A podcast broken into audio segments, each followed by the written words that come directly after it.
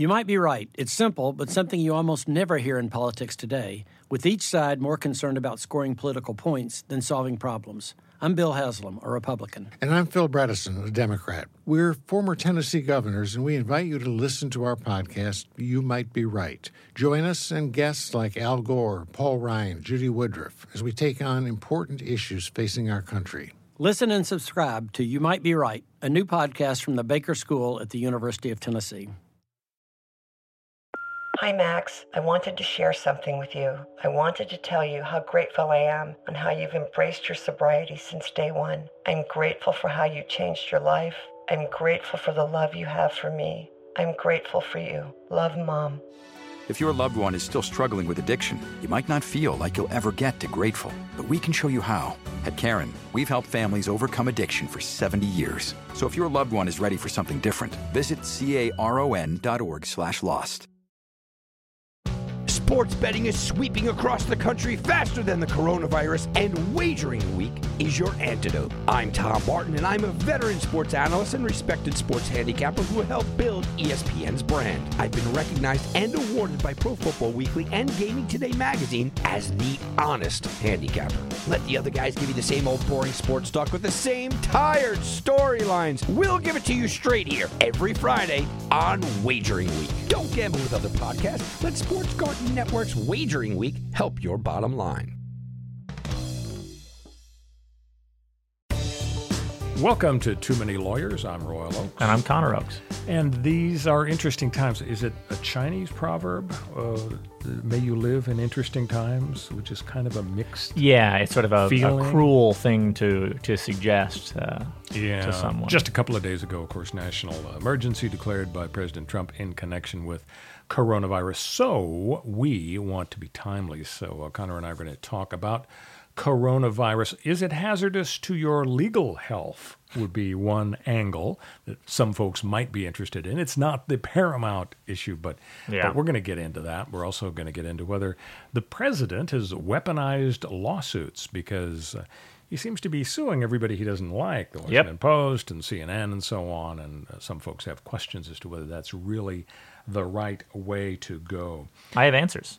Well, we're going to get to your answers. uh, but before we even get to whether uh, the coronavirus is hazardous to your legal health, I wanted to kind of kind of uh, personalize things a little bit because uh, Connor, you and I've been doing this show uh, seven or eight episodes now. Before that, we did do couple of years, and so uh, uh, I know some have followed the podcast earlier and now this one. But Yeah. just to refresh people's memory, maybe we can just take a, a quick little minute to kind of reintroduce ourselves. I'm a legal analyst. Uh, I've been doing this for over 30 years, a practicing lawyer, but uh, I've been affiliated with ABC News, uh, Channel 4, KNBC here in Los Angeles.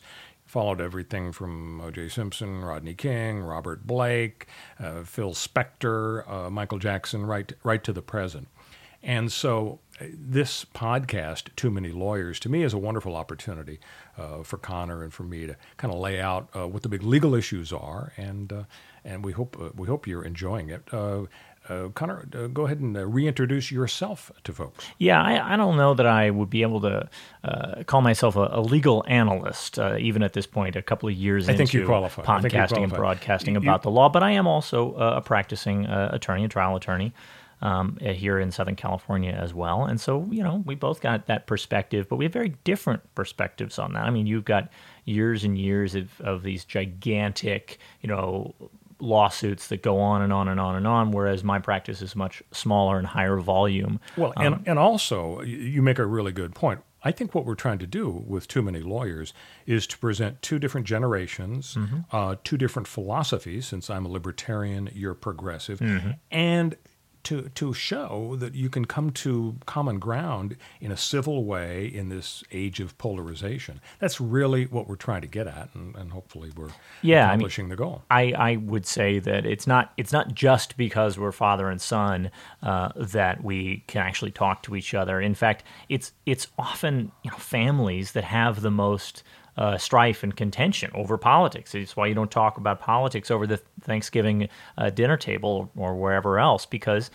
you know, you don't pick your family, and they might be very different than you. Whereas you, you or do. as they say, you can't pick you your family like There you, can pick your friends. You pick your friends, and generally, people surround themselves with, with people like minded folks. But it can be really hard to navigate family uh, interactions, uh, workplace interactions with people who are, are really fundamentally different and think differently, and, and being able to figure out the way to approach those conversations without causing strife and ruining your day and everybody else's day. That's such an important, crucial skill that so few people have that I think that's the most valuable value proposition we offer is Well, I agree. being able to make those conversations easier and more productive.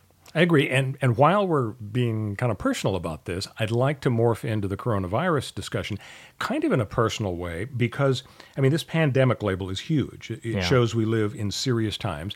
And it's actually reminded me of some other momentous times in recent history. And one I want to, to remind you of, uh, and that is 9 11. I have a very vivid memory of 9 11. Uh, September 11, 2001. You were, I, I figured it out, Sixth exactly four days past your birthday in sixth grade. And you and I were in the entry hall of our home. Yeah. And you said something that really hit me between the eyes. You, a sixth grader, said, So we're at war.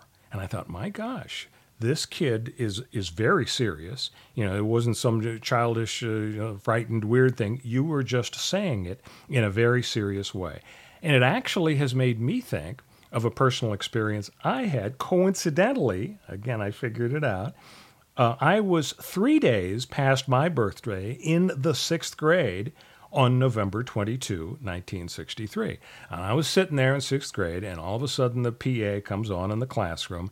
The principal had put the radio next to his microphone, and we were listening to the reports on the radio of the assassination of JFK. Wow. And I remember my little pals and I were kind of a little lost and didn't have anything like the perspective that you seemed to have when you were in sixth grade. And I remember thinking over, uh, you know, at 9 11 and later, you had a better grasp when you got the big news in sixth grade than my little pals and I did. So now we have a pandemic. And I guess I'm wondering if you think are kids being forced to grow up faster, become mature earlier? Because, I mean, America has gone through a whole lot in the last century with Yeah. the Depression, World War II, and Cold War, and bomb shelters. But it seems like, I don't know, maybe childhood is being cut short or at least changed. I'm wondering what you think. it's hard to know. You've got more perspective on it than I, but from where I stand, I don't think I think childhood is being cut short maybe in other ways, um, in, in our you know interaction with uh, with technology and uh, our our educational system that sort of puts you to work um, even in the educational process before you even get out there and get a job. Uh, but from my perspective, I think the Cold War had to have cut childhood shorter uh, than. Well, there was a lot of fear. I can tell you, you know, Absolutely. being 7, 8, 9, 10, 11, when they Yeah. were talking about bomb shelters and the Cuban Missile Crisis and so on. But, you know, a lot of things happen in a, in a child's life where there's fear. You know, maybe the family's splitting up or they're moving or, or you know, some sort of trauma with friends. Yeah. So that's always, always going to happen. I just feel like Americans are more insulated now uh, from the effects of uh, war um, and really the, the effects of, of, of, uh, of big, you know, momentous world events, most of the time more insulated than they were uh, in the, the last, in the 1900s. I mean, we, we haven't had the draft in an awful long time. Right. we haven't had uh, I haven't had you know rationing. We haven't had uh, you know to really to feel the bite of of what a war can do um, to a country. Uh, we haven't had a, a war fought on American soil. Um, Well, I but think you know the thing that's really changed is the screens. I mean, nowadays, whether Yeah. kids are two or six or twelve or fifteen, the big deal change is that the screen is basically their life. Yeah. And it used to be we didn't have screens, and then they barely, you know, uh, you barely heard about them, and then they were a big deal. So I don't know. I'm no uh, sociologist or psychologist, but I, I got to assume that that has made uh, a big difference and has caused large changes. Yeah, I, I don't know if it's for the better or not. It's possible. It's possible that uh, you know the innovations in the technology of learning and teaching have improved such that sixth grade Connor had a better grasp of of the world and how it worked than um, sixth grade Royal did. Well, you know, the when you talk about a, a better uh, grasp on the world, and now I'm going to give my you know old guy speech. Yep.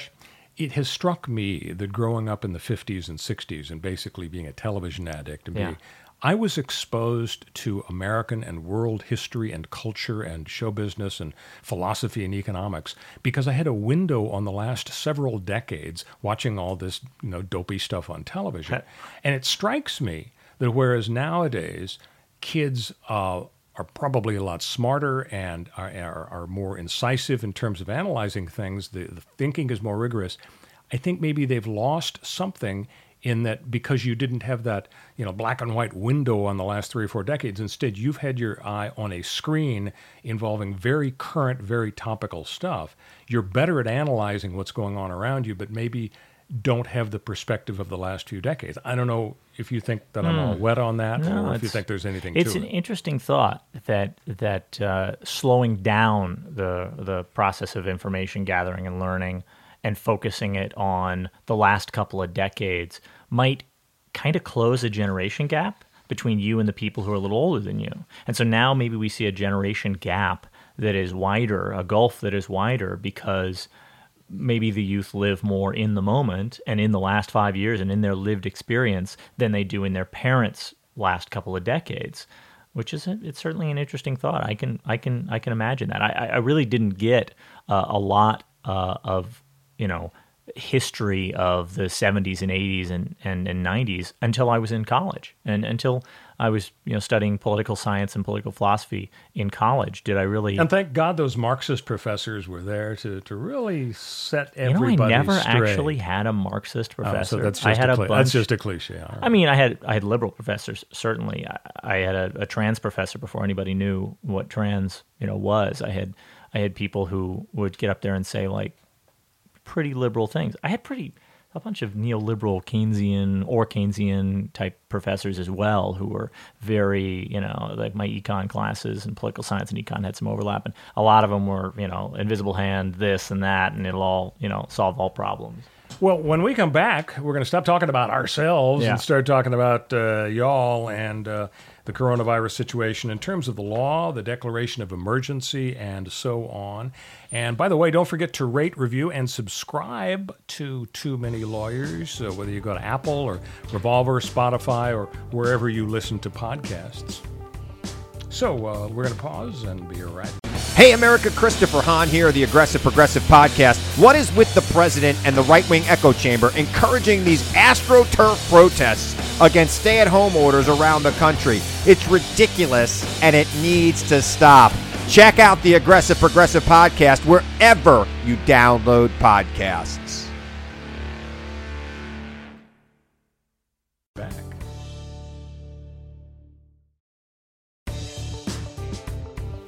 Back with Too Many Lawyers, Royal Oakes and Connor Oakes. I forgot your name for a second. Then. Yeah. No, I didn't. I just like you to introduce yourself. Appreciate it. Um, So we're talking about coronavirus, uh, specifically legal angles. Uh, so Trump's declaration of emergency, what does it really mean? Well, the background is Congress has actually passed uh, over 100 laws allowing the president to declare an emergency. And usually it's stuff like hurricanes and floods, but it can be public health stuff as well. And really, the significance of a declaration of war is that it allows the president to do things without following the usual legal standards and constraints and so on. An emergency, yeah. Yeah, I mean, you can give money, additional federal money to state governments, local governments. Um, you get various laws that are that are in play. There's this thing that folks have probably heard about uh, called the Stafford Act, and the Stafford Act frees up federal resources and money to help again state and local efforts to save lives and protect public health and safety and so on. It's really the main tool for the government to respond to major disasters and emergencies. And it's actually, uh, I was looking it up, it taps into over $40 billion to buy medical supplies and equipment. Uh, it lets the federal uh, government uh, direct its personnel and facilities and so on to distribute medicine and food. And usually it's regarding natural disasters, uh, as I say. But uh, Clinton used it on the West Nile virus uh, near the end of his time in the White House. Uh, and President Obama also uh, used it against the swine flu. But obviously, this is a much, much bigger deal. So we've got uh, federal options in terms of the Stafford Act and other other statutes. Um, interestingly, Connor, the court system is starting to be affected. I'm I'm seeing delays uh, on a court by court basis. Uh, I mean, you've got criminal defendants that have a constitutional right to. Yeah, that's a that's a huge trial. that's a huge problem. I I also am seeing the same thing um, as we see every large gathering of people be disbanded and, and canceled. Um, at the same time, you think about jury assembly rooms. You're going to bring several hundred people who are legally required to be there. You know, that's going to pull some people who are scared of missing their, their jury duty uh, deadline and, and maybe don't feel so well and come out to your, your jury assembly room and then sit there for hours and hours and sit through the voir dire process, which is where the ju- uh, you do jury selection, where lawyers, you know, interview the, the jurors before they're assigned to a jury. And then even if you had gotten that far and then you try to proceed with a jury trial, how many alternates do you bring in? And then when you, somebody starts calls in sick and you say, "Well, jury alternate number one, uh, could you please take uh, seat number two where that person was just sitting?" Uh, Yeah. Well, actually, I was reading. I don't think so. I was reading just yesterday. One juror during the jury selection process a couple of days ago raises his hand. Uh, Your Honor, uh, could we uh, kind of spread around out around uh, the Right, courtroom? yeah. And the judge said yes. So instead of them being stuffed like Right. sardines Yeah. in the jury box, Right. twelve people. They were sitting all over like they were in a movie theater. You know, somebody's in the back row and somebody's in the front right. Love it. Uh, so you know, maybe the, the lawyers felt Maybe- like they were at a dinner theater. Maybe that's the solution. But I mean, a lot of counties have uh, taken it's county by county.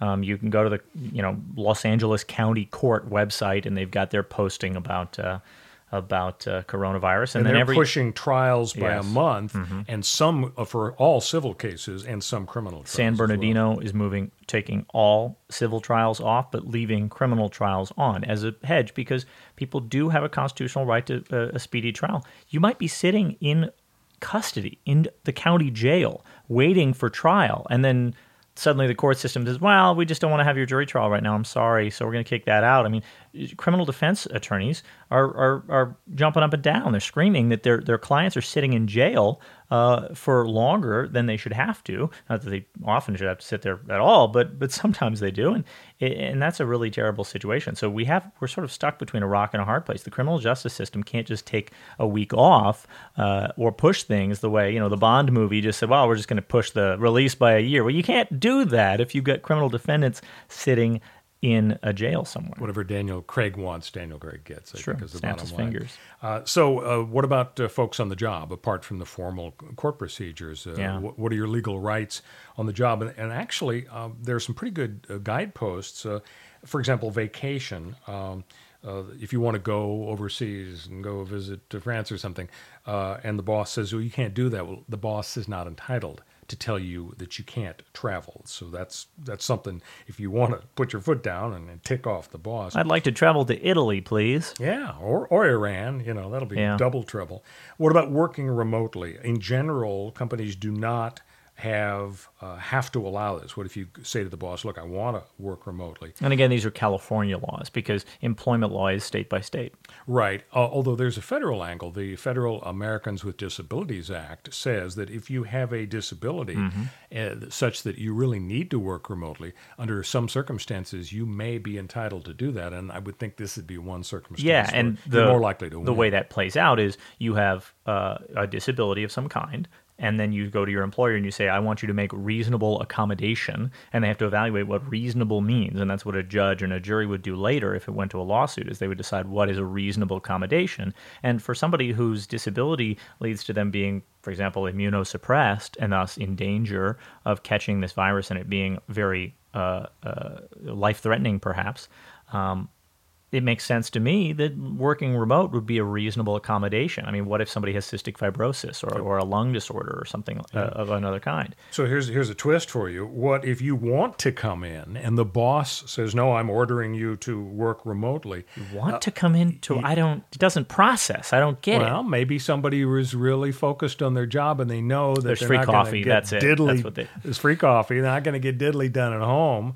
Uh, Yeah, what if you're a salesman who works on commission? You know, and and if you don't make sales, you don't eat. You're not salaried, or you are, but it's minimal. What I mean, and you want to come in and sell Toyotas to somebody, uh, whoever might come in to buy a Toyota these days. It's not like that's a major gathering. There's probably still people trying to Yeah. buy Toyotas. But what if your dealership says, "Nope, sorry, don't come in"? So the answer is actually the boss uh, does have a right to insist that you don't come in. The only exception is if the boss is discriminating against you. For example, if he says everybody over seventy stay home, you know, I Ah. is for your own protection. That's discriminating against a protected class. Wow. So that's an interesting wrinkle. I had not thought about it that way because, I mean, that's sort of a double. Uh, there's two layers of, of complication there. It's the, the the employee wants to come in, Yeah, mhm. and is getting discriminated on that basis. So let's keep playing with the hypotheticals here. What Yeah. if the boss says, You go to the office, I insist. If you refuse, he can't retaliate against you by firing you if the position you took is reasonable, namely, Right. you know, the workplace assignment has some unsafe uh, angles. Yeah. Usually the boss is going to be smart enough to say, look, I'm providing gloves and equipment and sanitizer, and we're going to have everybody 15 feet from each other and so on. Yeah. What about uh, what if the boss says, "Look, uh, well, you, that St. Louis business trip is really important. You've you've got to go on it." Does he have a right to force you To get on a plane. Yeah. Ish. And in general, the answer is yeah. The Yeah. boss does have a right to insist that you do that. That's what the job is. That's the duties of the one- job. One solution, though, is you can build a case for how a virtual appearance is going to be just as good or almost as good. And I bet we're going to see that a lot. I mean, I've been really curious in recent years as to why the whole idea of uh, video conferencing hasn't taken off. And people always say, well, there's nothing like a handshake. You got to look somebody in the eye. Well, nobody's shaking hands now. Yeah. But the fact is, it, it, it hasn't really taken off. I still see a situation where people go cross country, LA to New York or back, for, All the time. for a two or three hour meeting. And, and, And this shows up in the law all the time where courts mandate personal appearances by certain invested important parties and Right. they do it frequently to stick people's you know feet to the fire and say if you don't you know settle this lawsuit uh, and make it all go away before my mandatory settlement conference that I've set you for you're going to have to fly your decision maker maybe the insurance adjuster or an executive at a company who's your client fly them out and they have to be there in person with the ability to make a decision on the day of the mandatory settlement conference. And that can really put pressure on people.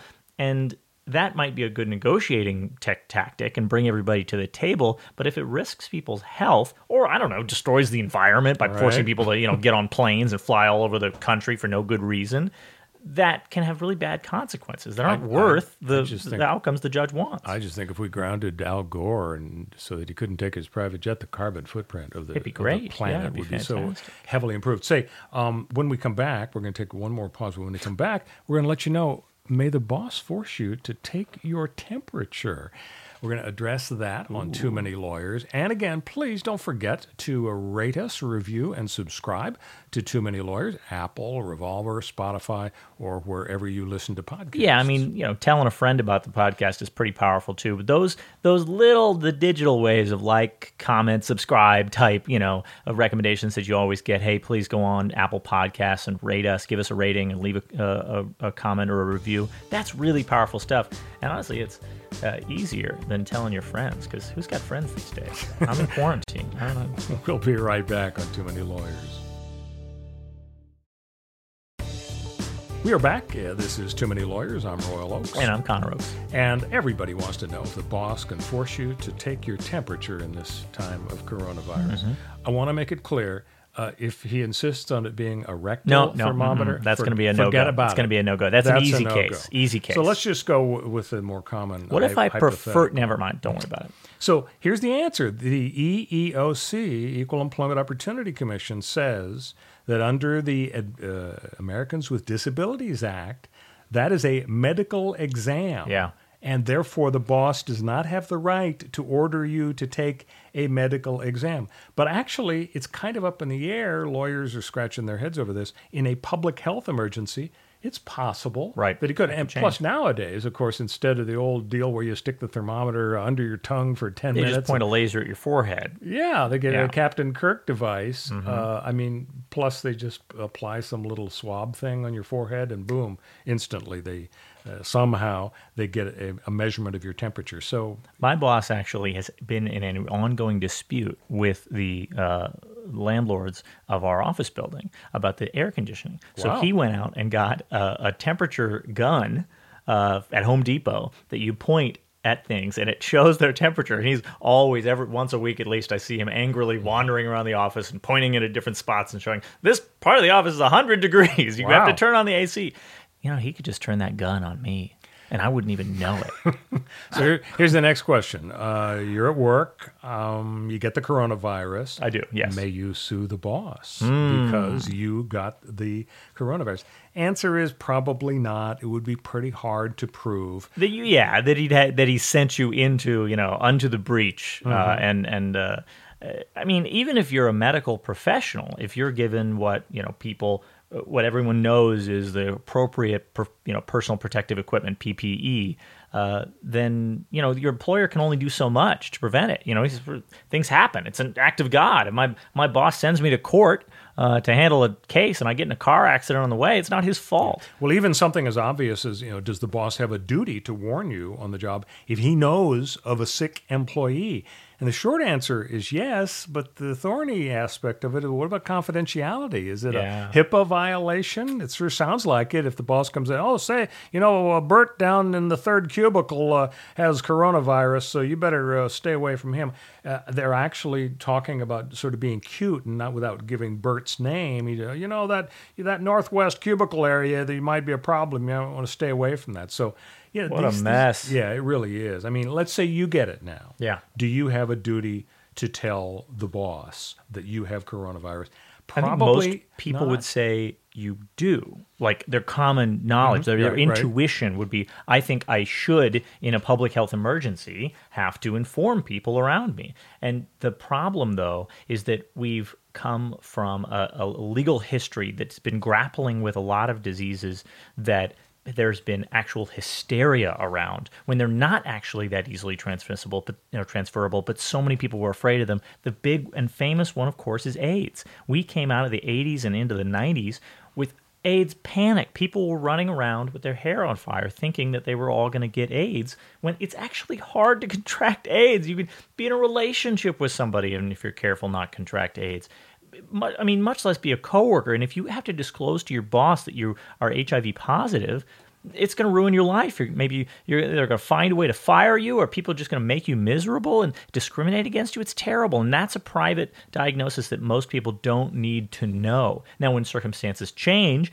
and somebody you know accidentally. Uh, the, the you know slices your hand open with the paper cutter suddenly your duty to, to tell people by the way back up uh, you know there's blood everywhere and i'm hiv positive that might change but Right. you know in regular ordinary day-to-day life we don't have to tell people that coronavirus or you know H1N1 swine flu or ebola or whatever other uh, you know public health emergency crisis comes upon us the rules might have to change. And that's a really tough thing because without bright line rules where we can say you don't have to disclose stuff or you do period that's it. That's the way it works.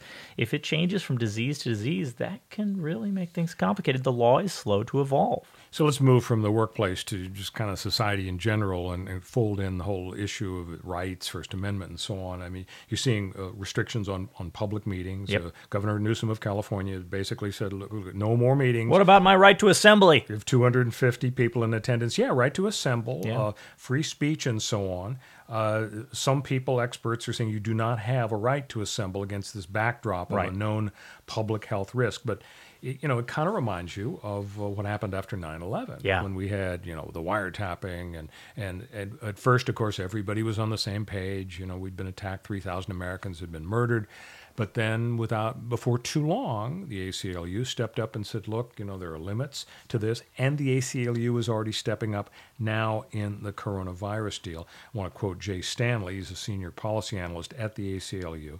He said just the other day, the government does have sweeping powers to combat communicable disease, but there are limits. So you may see some pushback. Yeah. I mean, you know, it's gotten everybody's attention. Uh, the NBA season, that's it. Major League Yeah. Baseball, Gone. no games. March Madness, and so on.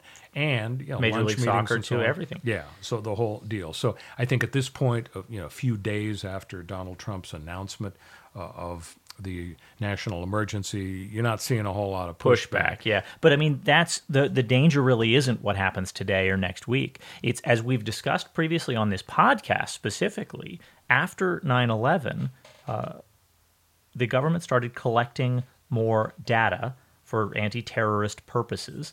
And then the government started sharing that with that information that was gathered with law enforcement. And in fact, the federal government was caught, uh, the FBI was caught teaching state law enforcement how to falsify the record of where they had gotten information to create a paper trail to show that they'd gotten information from a different way because the FBI didn't want to disclose that they'd been sharing information with local law enforcement. So they were training local law enforcement about how to uh, lie in criminal proceedings about the origin of evidence to not reveal that the wow. FBI was spying on Americans. And that was a huge deal. And the fact that the FBI was spying on, on Americans using the Patriot Act shows that you know what what happens in a pandemic or a, a political global you know, geopolitical crisis doesn't stay in a geopolitical crisis. This ain't Vegas, baby. No. It's going to last for years. The Patriot Act is still out there. PRISM is still out there. The government is still collecting and using your data and sharing it with law enforcement in a way that,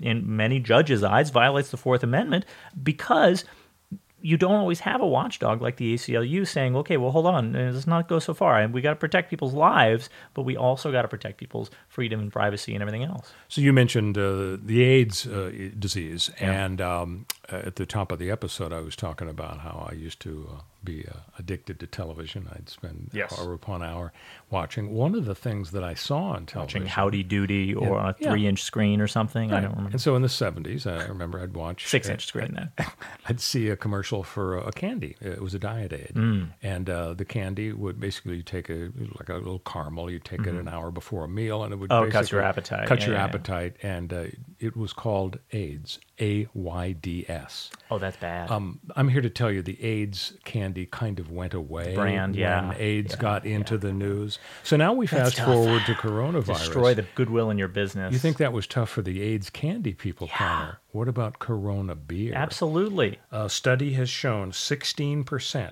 of Americans are just not sure whether the virus is in any way related to Corona beer. How would that make you feel if you were the uh, CEO of Corona or, or a 30 year employee? You know, it's yeah. a good job, you know, it pays your mortgage, it puts your kids through college, yeah. you work, you know, you're a distributor for Corona beer. 14% of respondents who regularly consume Corona beer I will not buy it in public now. Yeah. I am not going to do it. Thirty-eight percent yeah. of beer drinkers insisted they would not, under any circumstance, buy Corona as the deadly virus spreads across the globe. Is this a suspension of common sense? It's a it's it's a result of the way the question is asked, in part, and people probably wouldn't have even thought of it if if the question asker hadn't brought it up in a survey in a way that implies, oh, you should know something, and, and people don't want to look stupid in response to a survey, so they go, oh, I'm, maybe there's a problem, there must be a connection. Oh yeah, yeah, I wouldn't do it, but fortunately, we can all sleep soundly because Corona beer is, I believe, a division of Anheuser-Busch. Anheuser-Busch has money. They'll be okay. And they might lose the brand value of the name Corona. Uh, they're just going to put it in a different colored bottle.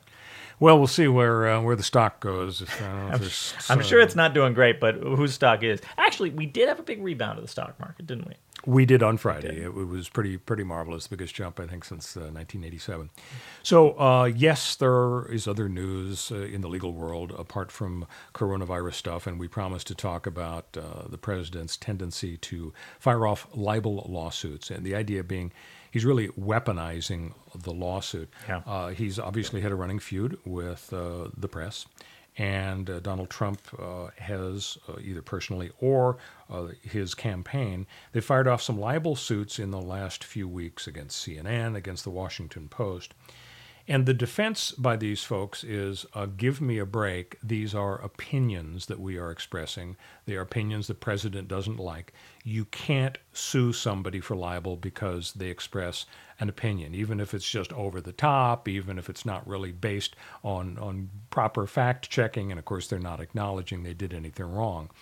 But it's kind of a disturbing trend. If yeah. you're a Trumpster, you can say, well, it's very disturbing that there is evident overpowering bias by the vast majority of news outlets against the president. But if you're somebody who gets sued, uh, it's a really serious thing because it has a huge chilling effect. Even big companies with lots of money and lawyers and insurance, it can have an impact on them in terms of how vigorous they're going to be and how uh, how uh, hard they go after people in power that they think deserve to be exposed. So I think we're going to see a debate over whether or not the president is misusing this uh, libel suit as a tool. Yeah, it's it's it's clearly meant to affect the way that the president is covered over the next you know 10 months uh, or whatever uh, oh gosh it's not even 10 months it's like seven or eight months now uh, before the election really you know comes to a head uh, jenna ellis who's a senior legal advisor to the trump campaign who's the mouthpiece at the moment for the trump campaign um, their position uh, when asked you know, the, uh, a response is demanded. What about the chilling effect? Was that false statements aren't protected by the Constitution, and therefore there's no chilling effect. That's the quote that's nonsense. That's gibberish. That there's no connection between those st- things. To say that that because false statements aren't protected, there's no chilling effect is meaningless. You can still false statements can be not protected, but people could still be chilled. Even if you sued somebody in a legitimate libel lawsuit and they had really made false statements, it would still having have a chilling effect on them. And that's really what we have to think about. It's not uh, even about the merits of Trump's lawsuits, which are obviously meritless. It's that the fact that the president is going out there and wielding the power of the presidency and the amount of, of automatic press, he does anything, you know, he sneezes and it's well, nowadays literally if he sneezes, it's a public health emergency, it's it's on the news. The fact that the president can file a lawsuit and just change the national conversation to be about his claims that these newspapers are treating him badly, Washington Post, CNN, New York Times. It, and then these New York Times uh, has to the New York Times has to uh, write an article uh, about. I mean, it's newsworthy. They they have they write articles. Got to report on they the got to report on the news. they got to report we are being sued by the president. I mean, there's well, you know no. What they say any publicity is good. Publicity, yeah, exactly. Right? I don't think the New York Times needs more name recognition. Yeah, of course, one of the problems now. the president faces is the absence of malice rule that we all know about because of that wonderful Sally Field and Paul Newman movie, Absence of Malice. If you're a public figure mm-hmm. and you sue for libel, you have a higher burden than a non-public figure. So right. if you're uh, somebody who isn't famous and you say, "Oh my goodness, uh, uh, Joe lied about me and he injured me," you sue, and if it was a false, then you can win, Boom, regardless done. of whether Joe knew yeah. it was really false. But if you are a public figure, you have to prove malice on the part of the defendant, the, the speaker who said the, the bad, negative, uh, false things. And malice means they knew they were lying and wanted to hurt you, or were so reckless about whether or not it was true that they obviously just didn't care and didn't check. So that's that's an extra hurdle. Poor, poor, rich, famous celebrities. They have such a difficult life. That's right. their libel suits. That's right. Paul Newman and Donald Trump. I'm, I'm sure Paul Newman uh, would love to be associated with the president. Well, I think we've covered a lot of ground, Connor. Uh, hopefully, uh, folks have found uh, uh, stuff interesting about the, the legal angles of yeah. coronavirus. Uh, we shall see you all next time on Too Many Lawyers. Thanks for listening. Wash your hands. You might be right. It's simple, but something you almost never hear in politics today, with each side more concerned about scoring political points than solving problems. I'm Bill Haslam, a Republican. And I'm Phil Bredesen, a Democrat. We're former Tennessee governors, and we invite you to listen to our podcast, You Might Be Right. Join us and guests like Al Gore, Paul Ryan, Judy Woodruff, as we take on important issues facing our country. Listen and subscribe to You Might Be Right, a new podcast from the Baker School at the University of Tennessee. Addiction plays hardball. He would hit me with these verbal attacks. I just said to him, I love you so much. You're such an amazing person. I can't take this ride anymore. It was the fact that dad made that sentiment and broke down. And years later, he told me it had a huge impact on him. Sometimes doing what's right for your loved one is the hardest thing to do. Caron is that right thing. Visit caron.org slash lost.